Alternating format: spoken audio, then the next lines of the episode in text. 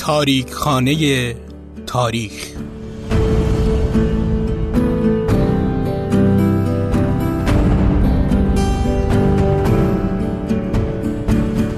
در تاریک خانه تاریخ عکس هایی از تاریخ دیروز و امروز رو ظاهر می کنیم و برای شما شرح میدیم.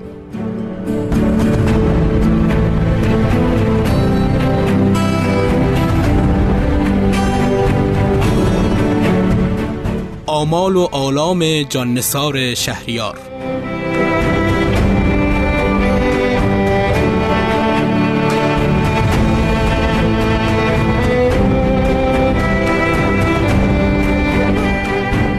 سلام به هفتمین قسمت از پادکست تاریخانی تاریخ خوش اومدید. من محمد نازمی هستم و با همیاری دوستای عزیزم مشتبه شهرآبادی و الیاس گرجی این پادکست رو تقدیم حضورتون می‌کنیم.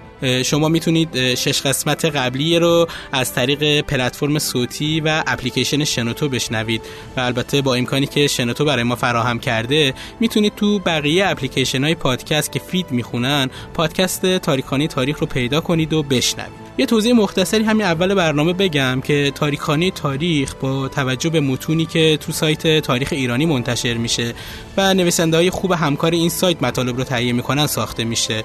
و ما هم سعی می‌کنیم با یکم تغییر در لحن متن هر بار برهی از عمر یکی از شخصیت های مهم ایرانی رو برای شما شرح بدیم. این قسمت رو اختصاص دادیم به اسدالله علم. کسی که خودش رو غلام خانزاد محمد رضا شاه پهلوی خطاب می‌کرد و از نزدیکترین افراد به شاه ایران بود.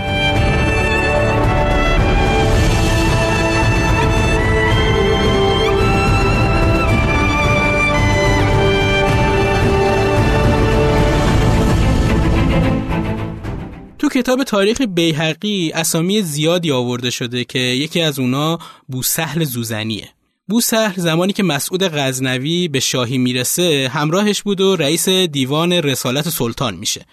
جایگاه بوسهل تو دربار مسعود غزنوی اونقدر رفی بود که سلطان مسعود یه جورایی بدون اجازه اون دست به عملی نمی‌زد. بوسهل برای هر موردی که سلطان بیان می‌کرد حرفی و مثالی داشت که همین باعث می‌شد بیشتر مورد اعتمادش قرار بگیره و جایگاهش هم رفیعتر بشه. بوسهر که عامل تحریک سلطان برای دار زدن حسنک وزیر بود اخلاقی با این خصوصیات داشت. بد اخلاق، بد جنس، دو به همزن، کین توز و در عین حال محتشم، فاضل و ادیب که البته خصوصیات بدش بر فضایلش خب چربیده بود. به طوری که سلطان مسعود دربارش گفته بود بوسهل زوزنی هیچ شغل را اندک و بسیار نشاید مگر تزریب و فساد و زیر و زبری کارها. این وصفی که از بوسهل زوزنی آوردیم و گفتیم که هم شاعری ماهر و بزرگزاده فاخر بود و هم محرمی شکاک و همدمی بدندیش خیلی زیاد شبیه تصویری است که اسدالله علم وزیر دربار محمد رضا شاه پهلوی از خودش به جا گذاشته. علم تو خاطراتی که از خودش به جا گذاشته خودش رو غلام خانه‌زاد و جزء لاینفک شاه می‌دونه. اما با همه این اوصاف برای جلب کسی که اون رو ارباب عزیز می‌خونه کشمکش زیادی هم داره. بزرگترین آرزوی علم این بود که زودتر از محمد رضا شاه بمیره که اتفاقا همین هم شد و 15 فروردین 57 فوت کرد. ماروین زونیس در کتاب شکست شاهانه مرگ علم رو ضایعه بزرگ زندگی شاه می‌دونه چرا که نویسنده معتقد بوده که علم یکی از پنج نفری بوده که روی شاه نفوذ زیادی داشت حالا اون چهار نفر دیگه کیا بودن؟ پدر، مادر، خواهر همزاد شاه یعنی اشرف و ارنست پرون که حتما می‌دونید ارنست دوست دوران تحصیل شاه تو سوئیس و یار غارش تو دربار بود. علم سه ماه از محمد رضا شاه بزرگتر بود. شروع مسئولیت های مهمش از سال 1325 بود که تو دوره نخست وزیری احمد قوام السلطنه فرماندار سیستان و بلوچستان شد. وقتی محمد ساعد کابینش رو تشکیل داد، علم وزیر کشور شد و این سمت رو تو دولت حسین علا هم حفظ کرد. وقتی علی امینی استعفا کرد، علم به نخست وزیری رسید که تو دوره نخست وزیریش دو تا اتفاق مهم افتاد. انقلاب سفید اجرا شد و قیام 15 خرداد 42 رخ داد. علم حدود 20 ماه یعنی از تیر 41 تا اسفند 42 نخست وزیر بود که بعد از کنار رفتن از این سمت رئیس دانشگاه شیراز شد. آبان 45 هم وزیر دربار شد. وزارت دربار تو دوره علم از لحاظ تشکیلات اداری و اجرایی گسترش پیدا کرد و از یه نهاد ساده تبدیل به وزارتخانه مهم شد. شبیه کاری که بوسر در دربار سلطان مسعود غزنوی انجام داد و تبدیل به کسی شد که همه صحبتهای شاه با اون بود.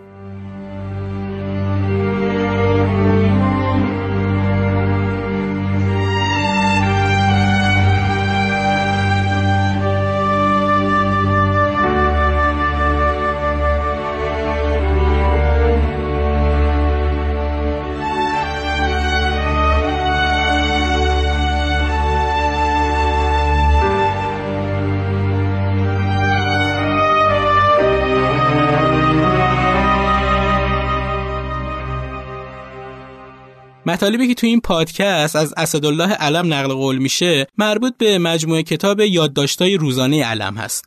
کاری که علم از ماهای پنجم ششم حضورش تو وزارت دربار شروع به نگارشش می‌کنه و قصدش هم این بود که شرح سی سال زندگیش با شاه رو بنویسه.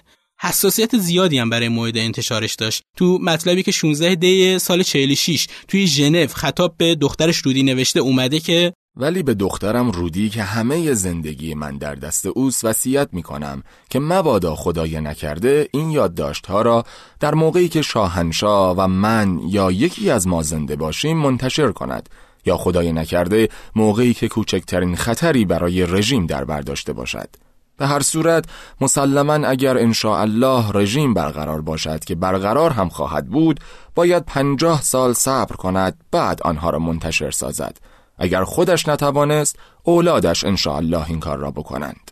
یه جای دیگه هم باز به موعد انتشار این یادداشت‌ها اشاره می‌کنه و میگه یقین دارم وقتی این یادداشت ها منتشر می شود یعنی پنجاه سال دیگر کرات دیگری برای بشر کشف خواهد شد. حاصل کار علم شد هفت جلد یادداشت‌های روزانه. اولینش یعنی یادداشت‌های سال 46 و 47 آخر از همه منتشر شد. یعنی قبل از اون 6 جلد که از نظر تاریخی بعدش هستند منتشر شده بود. برای همین جلد سال 46 و 47 شد جلد هفتم خاطرات. ویرایش کتاب رو علینقی عالیخانی انجام داد و انتشارات Ibex هم تو آمریکا و انتشارات معین توی ایران منتشرش کردند. اگه به چرایی دیر منتشر شدن جلد هفت بخوایم اشاره کنیم همونطور که علم تو خاطراتش گفته بود دفترچه یادداشت قبلیش رو توی بانک یونیون سوئیس به امانت گذاشته بود و به دخترش توصیه کرده بود که قبل از 50 سال دیگه چاپش نکنه. اول جلد هفت هم اومده که صادق عظیمی دوست نزدیک علم نگهداری یادداشت اون رو به عهده داشت که چند سال پیش توی ژنو از دنیا میره و شاید با مرگ اونه که دفترچه اول از صندوقچه در اومده. جلد هفتم یا دفتر اول یادداشتای علم اولین روزنوشتای اون هست وقتی که وزیر دربار بود. ساختار یادداشت‌ها کم و بیش شبیه هم هستند که شامل شرح دیدارها و گفتگوهاش با محمد رضا شاه پهلوی مرور اخبار داخلی و خارجی مثل مسئله اعراب، انتخابات آمریکا و جنگ ویتنام، همینطور مرور مناسبت تاریخی مثل 28 مرداد و ترور شاه و یه جاهایی هم مونولوگ های ذهنیش درباره روحیات و افکار و نظرات خودش و دیگرانه. از آین همسرداری و مشکلات خانوادگی گرفته تا شرح دلدادگیش به ارباب عزیز و دغدغه بقای شاه و سلطنت و یه سری موارد دیگه. از لابل یادداشت‌های علم خیلی سخت میشه به تعریف درستی از رابطش با شاه رسید.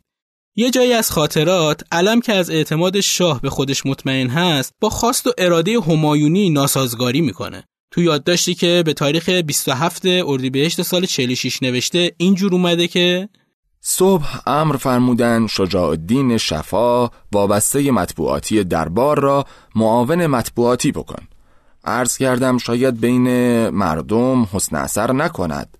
اوقات مبارک تلخ شد. قدری راجع به افکار عمومی بحث پیش آمد. به هر صورت عرض کردم من در قبال اعلی حضرت تسلیم هستم. چون هم به شما معتقدم هم دوستت دارم بلکه میپرستم.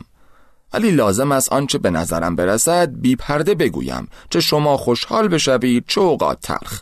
خدا عمرش بدهد. با انصاف است. از من نمی ترسد چون امتحان دادم. اگه بخوایم برای اعتماد زیاد شاه به علم هم شاهدی بیاریم مربوط به سفر شاه به شوروی میشه که علم رو با خودش همراه می‌کنه. 13 شهریور سال 46 علم تو یادداشتش می‌نویسه؟ در سفر شوروی دو سال قبل هم افتخار بزرگی به من مرحمت کردند.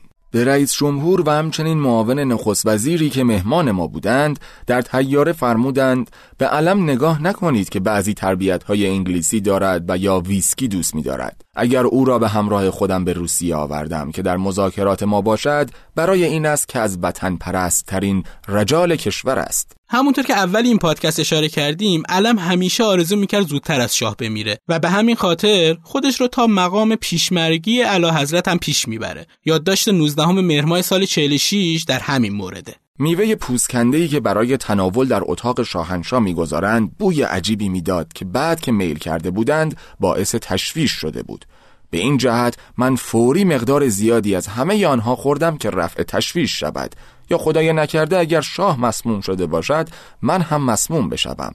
بعد برای تجزیه فرستادم. تو خیلی از بخشای خاطراتش می‌تونیم نگرانیش رو برای سلامت شاه و بقای سلطنت ببینیم. مثلا تو یادداشت سی بهمن سال 46 آورده که به فکر افتادم که در کشوری که همه چیز بسته به سلامت ارباب من است و خدای نکرده اگر عیبی به او وارد شود همه چیز از بین می رود چگونه می توان راحت بود؟ بعد به خودم ایراد گرفتم که چرا این فکر را می کنم زیرا من تصمیم خودم را گرفتم. اولا از خدا خواستم مرا قبل از او ببرد. اگر اینطور نکرد خودم که می توانم تصمیم بگیرم بعد از اون نباشم ولو برای یک ساعت. دیگر زندگی قصه ندارد. بعد از این تجزیه و تحلیل برای خودم بسیار خوش گذراندم. جالب اینجاست که رفاقت علم و شاه باعث حساس شدن فرح میشه و اینطور که تو یادداشت 22 آذر سال 46 علم اومده وقتی فرح راجع به این رابطه از شاه می‌پرسه جواب تندی می‌گیره. مطلب مهمی که امروز فرمودند این بود که شهبانو سوال فرمودند شما بعضی از روزها با علم بعد از ظهرها کجا می روید؟ جواب فرموده بودند در این کارها شما نباید مداخله کنید. عرض کردم به نظر غلام جواب خیلی تند است. فرمودند می‌خواستم برای همیشه مطلب را بریده باشم. اما علم تو یادداشتی که تاریخش به 19 آبان سال 46 برمیگرده شکل دیگه ای از رابطه خودش رو با شاه نشون داده. اینکه به شدت درگیر جلب اعتماد شاه بوده ولی مثل یه عاشق که با یه معشوق بدقلق جفا دیده و دلنسپار سر و کار داره. صبح سواری رفتم خوش گذشت. سر نهار شرفیاب شدم. عرایزی کردم توشیحاتی فرمودند و نامه ها ارسال شد. بعد از نهار مذاکره پیش آمد که حاکی از سوء زن شاه بود. خیلی بر من گران آمد. تعجب کردم و تعجب می کنم که چطور هنوز به صمیمیت من گاه گاه ممکن است شک ببرد. این ناشی از وضع روحی خودشان و زندگی زیر دست یک پدر مقتدر زنین است. به هر صورت جدا ناراحت و گلمن شدم. علم اینجا به رابطه محمد رضا با پدر مقتدرش که به عالم و آدم مزنون بود اشاره می‌کنه که می‌تونیم رد این رابطه رو تو کتاب معموریت برای وطنم که محمد رضا شاه اون رو نوشته پیدا کنیم. من و کلیه مقامات دولت پدرم چنان احترامی برای او قائل بودیم و به قدری از او میترسیدیم که در بحث با او به هیچ وجه به گفت و شنود به معنای واقعی کلمه نمی پرداختیم من دیدگاه های خود را طرح می کردم و اشارات و پیشنهاداتی ارائه می دادم اما بحث به معنای متعارف آن به هیچ وجه مطرح نبود. محمد رضا شاه فقط این بدگمانی به اطرافش رو از پدر به ارث نبرده بود و در کنارش عظمت طلبی رو هم داشت. چیزایی که علم وفادار رو رنج می‌داد. چون از نظر علم شاه نمی‌تونست خادم و خائن رو از هم تشخیص بده و قدرت و خیانت رو با هم می‌دید. برای همین تو یادداشت پنج بهمن سال 46 خودش می‌نویسه در محیط اداری هر روز تنزل می کنم توجه دستگاه ها احساس می کنم که کم و کمتر می شود این هم لازمه روال کار ارباب عزیز من است که بی نهایت هم دوستش دارم. ولی هر کس در هر مقامی که هست باید مفلوک و خاک بر سر باشد. فرق نمی کند چان که مورد مرحمت است مثل من و چان که مورد بی مرحمتی است ولی به مسلحتی کار دارد. گمان می کنم هم وصیت شاهنشاه فقید و هم تجربه شخصی شاه این روال را برای ارباب عزیزم برگزیده است که هر کس قدرت داشته خیانت کرده. من در هر مقامی که بودم چه وزیر و چه نخست وزیر چه رئیس دانشگاه از این مسئله رنج بردم که ارباب من می سازد و باز بر زمینش می‌زند. ولی چه کنم از او جدا شدنی نیستم. با همه تفصیل به صورت دیوانوار دوستش دارم. اما یکی از قسمت های جالب خاطرات علم اونجاست که شاه نظر کرده رو توصیف می‌کنه. شاهی که سلطنت رو برای خودش یه مأموریت الهی می‌دید. تو یادداشتی که توی 15 بهمن سال 46 و تو سالروز سوء قصد به محمد رضا شاه پهلوی می‌نویسه امروز سال روز سوء قصد به جان شاهنشاه است که به صورت اعجازآمیزی نجات یافتند. 18 سال قبل هنگام بازدید از دانشگاه تهران یک نفر عکاس ایشان را با تپانچه مضروب ساخت. خواست خدا و خونسردی فوقالعاده شاه ایشان را از محلکه نجات داد. شاهنشاه معتقد است خداوند او را مأموریت خاص برای عظمت ایران داده است و بنابراین دست بشر قادر نیست به او لطمه بزند. شواهد امر همچنین نشان می دهد. از تیاره در راه کوهرنگ سقوط کرد سالم در رفت. با مسلسل دو سال قبل به ایشان تیراندازی شد سالم در رفت و در پانزدهم بهمن هم. علاوه چه مشکلاتی را گذرانده است که از سوء قصد بدتر بود؟ مثل جلوس به تخت در روز اشغال تهران ورود قوای روس و انگلیس و یا هنگامه مصدق و حتی حکومت سپهبد حاج علی رزمارا که ظاهر مطیعی داشت و حتی حکومتهای خاک بر سر علی امینی و حسن علی منصور که گرچه پوفیوز بودند ولی مسلما خائن و نوکر و دست نشانده آمریکایی ها بودند. خداوند او را برای ایران حفظ کند که واقعا وجودش مقتنم است. اگه مصاحبه شاه با اوریانا فالاچی روزنامه‌نگار ایتالیایی رو خونده باشید می‌بینید که سالها بعد خود شاه هم نوشته های علم رو به نوعی تایید کرده. اونجا که شاه به فالاچی میگه من به خداوند اعتقاد دارم و اینکه از طرف خداوند برگزیده شدم تا وظیفه ای را به انجام برسانم. مکاشفه های من معجزاتی بودند که کشور را نجات دادند. حکومت من کشور را نجات داده است زیرا خداوند در کنار من است.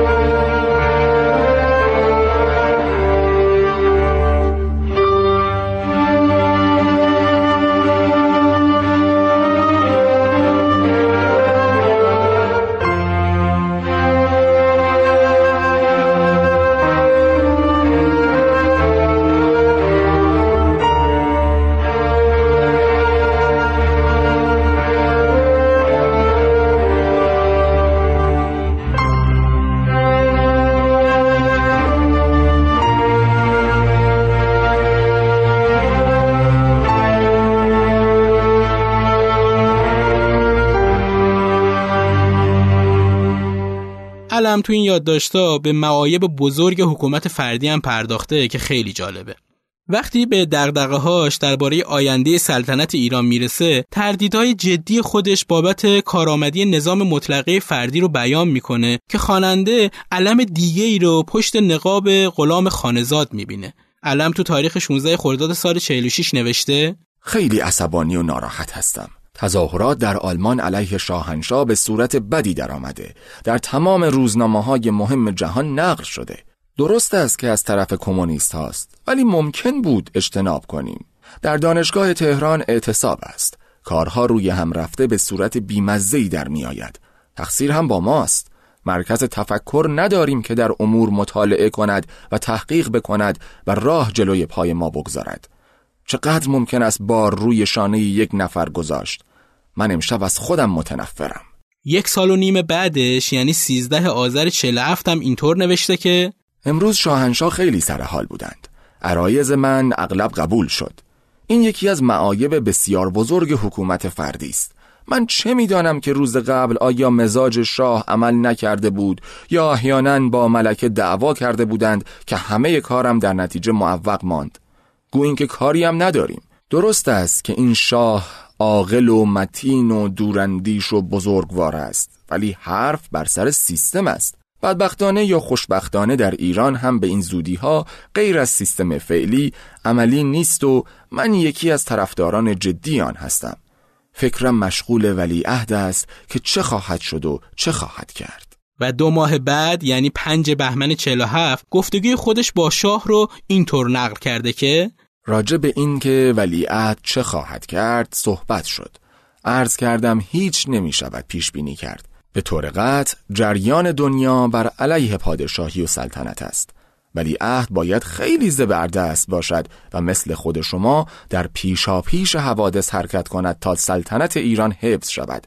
اگر نه با این همه جمهوری در اطراف ما و علاوه پیشرفت سوسیالیزم در دنیا چطور ممکن است سلطنت را حفظ کرد؟ آن هم سلطنت موروسی را.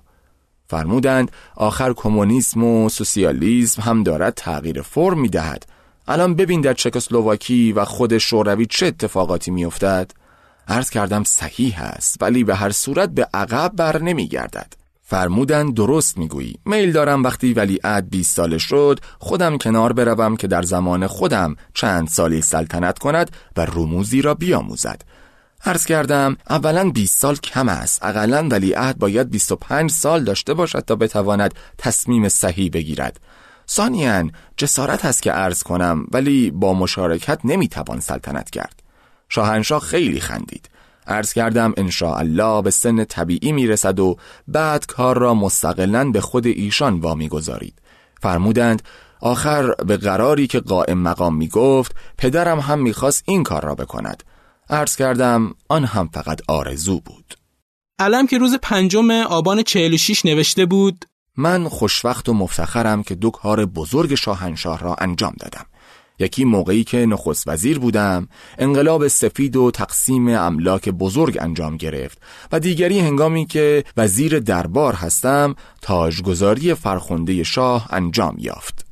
روز بعد به مخالفت اولیه خودش با تاجگذاری و مقاومت شاه برای اجرای اون اشاره می‌کنه. من خودم از اول مخالف تاجگذاری بودم. چندین دفعه عرض کردم شاهنشاه احتیاج به تاجگذاری ندارید. به علاوه 26 سال سلطنت بدون تاجگذاری کرده اید. دنیا به طرف سوسیالیسم پیش می رود. حتی در سوئد که پادشاهی است رژیم سوسیالیستی برقرار است و شاه آنجا 170 سال از مراسم تاجگذاری را متروک کرده است. قبول نفرمودند. امر فرمودند باید بشود.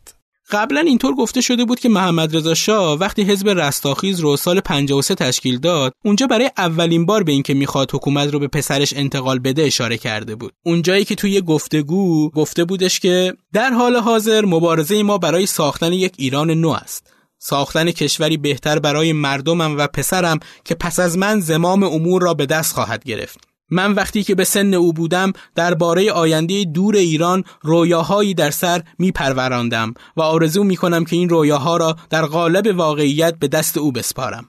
ماروین زونیس هم در کتاب شکست شاهانه نوشته از این تاریخ به بعد شاه از روزی صحبت کرد که به نفع ولیعت کنارگیری خواهد کرد لذا به نظر می رسد کنار کشیدن شاه از نظام سیاسی پهلوی ناشی از بیماری او بوده است اما یادداشت‌های روزانه علم نشون میده که موضوع واگذاری سلطنت به ولیعت یعنی رضای پهلوی حداقل از سال 47 که هنوز مشخص نشده بود شاه بیماره بیان می‌شده.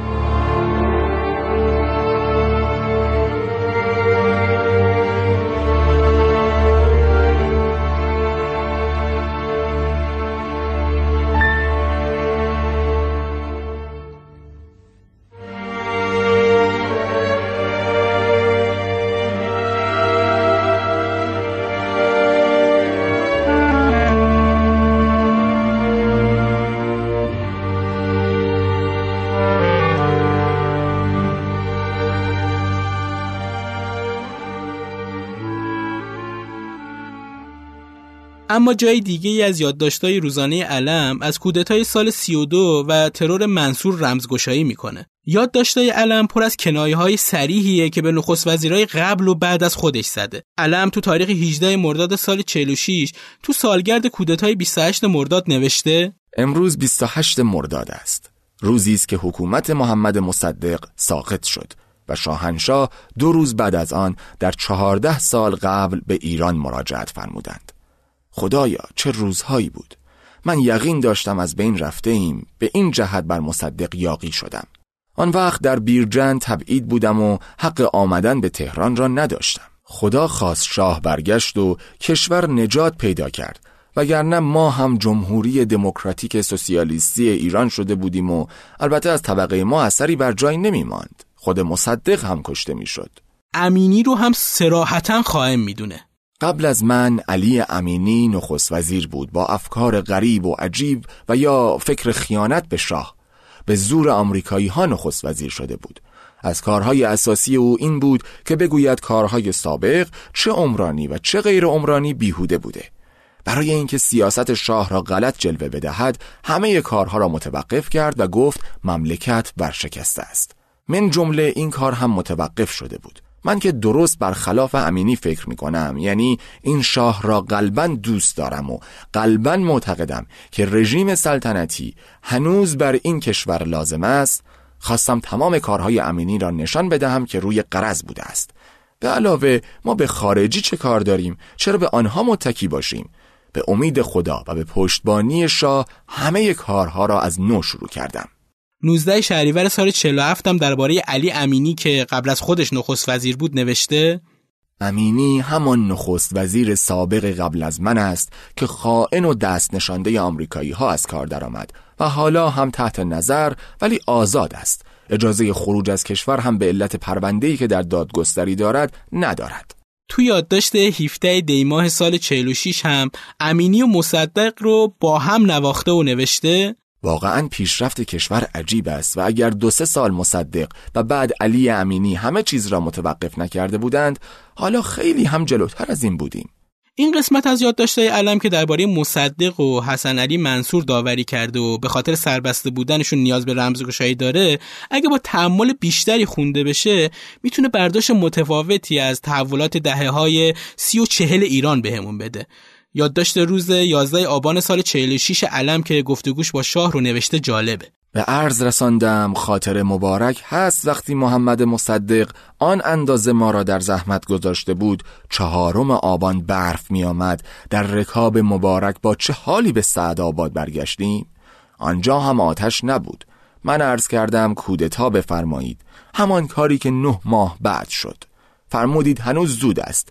تمام در خاطر داشتند اگه توجه کنیم می‌بینیم که علم تو شرایطی که مدافعان سلطنت حتی تا همین امروز اتفاقات 28 مرداد رو قیام ملی می‌دونن خیلی واضح از عبارت کودتا استفاده کرده و از اون مهمتر پاسخی که شاه به اون داده.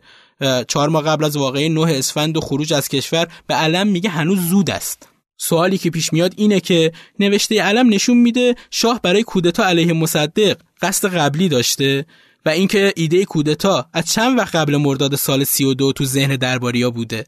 این وسط یه پرانتزم باز کنم و بگم که اگه می‌خواین اطلاعات بیشتری از کودتای 28 مرداد داشته باشید می‌تونید قسمت اول پادکست پوشه به نام عملیات آژاکس که امیر حسین مددی تهیه و تولید کرده رو از طریق سایت و اپلیکیشن شنوتو و همینطور اپ های پادکست بشنوید. اما برگردیم به یادداشت‌های علم و این بار عبارت‌هایی که درباره حسن علی منصور به کار برده که با خوندنش معمای ترور منصور که بعد از علم به نخست وزیری رسید رو پیچیده تر می‌کنه. علم تو یادداشت هفت آذر سال 46 نوشته؟ بعد از من حسن علی منصور آمد و آنقدر سقیل الحزم برای مردم بود که کشته شد. یعنی او را ترور کردند. و یه جا دیگه این طور بیان کرده که شاه راجب نخست وزیر امیر عباس هویدا میفرمودند خیلی آدم زرنگی است. عرض کردم مردم به هر صورت او را حزم کردند و فکر می کنم از مرگ حسن علی منصور درس گرفته باشد. چون آن مرحوم خیلی سینه جلو می‌داد. این برعکس خیلی تبازو می کند خیلی منظور علم از عبارت سقیل الحزم و ارتباط این تعبیر با ترور منصور توسط هیئت‌های مختلفه آشکار نیست. ولی اونجا که برای منصور در کنار امینی از تعبیر خائن، نوکر و دست نشاندی آمریکایی استفاده می‌کنه نشون میده که چه رقابت و بدگمانی بین اونا بوده. پرویز ثابتی مدیر امنیت داخل ساواک هم به این موضوع اشاره کرده که موقعی که منصور می‌خواست نخست وزیر بشود دار و دسته علم نمی‌خواستند و نتیجتا یک کمیته درست شده بود شامل پیراسته نعمت الله نصیری و محمد باهری که علیه حسن علی منصور فعالیت می‌کردند تا نخست وزیر نشود. ولی شاه تصمیم گرفته بود منصور را بیاورد و اینها همه با منصور بد بودند و منصور هم با اینها بد بود.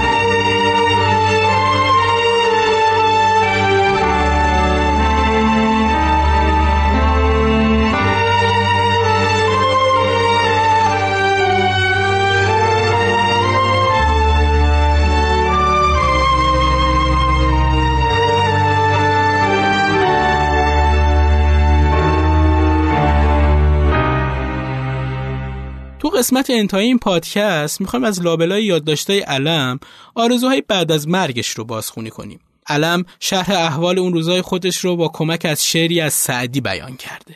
شنیدم که در این روزها کهن پیری خیال کرد به پیران سر که گیرد جفت بخواست دخترکی خوب روی گوهرنام چو درج گوهرش از چشم مردمان بنهفت دو تا کلمه است که تو یادداشته علم زیاد تکرار شدند دوست و دختر. به عنوان نمونه یادداشت روز 26 مهر سال 47 اینطور نوشته شده. دختری که برای تفریح ما از نیویورک به سنت لوئیس فرستاده شده بود دوست خیلی صمیمی رابرت کندی بود. در کنار این دو کلمه شکایت از همسرش و نگرانی درباره دختراش به نامای رودابه و ناز رو هم زیاد می‌بینیم.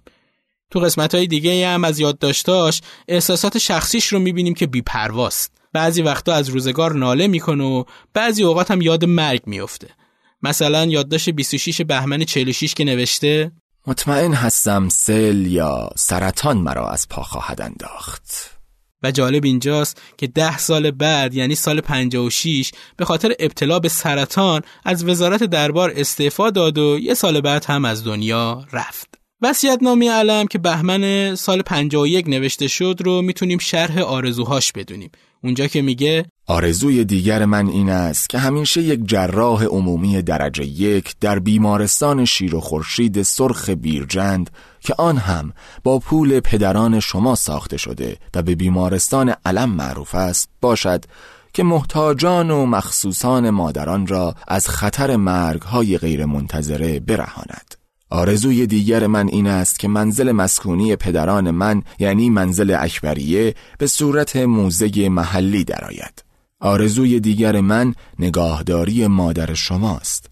آرزوی دیگر من این است که تمام مستخدمینی که به من خدمت کردند تمام حقوقی را که از من گرفتند بگیرند. آرزوی دیگر من این است که دیوان حافظ به یک زبان زنده دنیا در درجه اول انگلیسی و بعد فرانسه به صورت حتی الامکان نزدیک به واقع ترجمه شود. آخرین و بزرگترین تقاضای من از شما این است که نسبت به این شاهنشاه بزرگ و ولیعهد او و خانواده او تا حد نصار جان و جان نصاری وفادار بمانید از خدا خواستم مرا قبل از شاه ببرد چون بعد از شاه زندگی برای من بیمعنی خواهد بود این نامه 23 اردیبهشت 57 تو روزنامه اطلاعات منتشر شد. یعنی همون روزهایی که شاه هم دچار سرطان شده بود و مثل سلطنتش نفسهای آخر رو می‌کشید.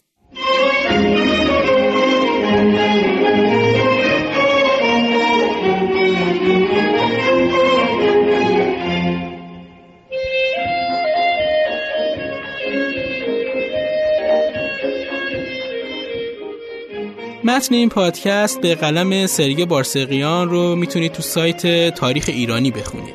قسمت های قبل پادکست تاریخخانی تاریخ رو هم می‌تونید در پلتفرم صوتی و اپلیکیشن شنوتو و همینطور در بقیه اپ های پادکست با جستجوی اسم تاریخخانی تاریخ بشنوید. ممنون اینکه با ما همراه هستید و ما را از نظرات خودتون بی بهره نذارید. روزگار خوش. من شب گرد قدر از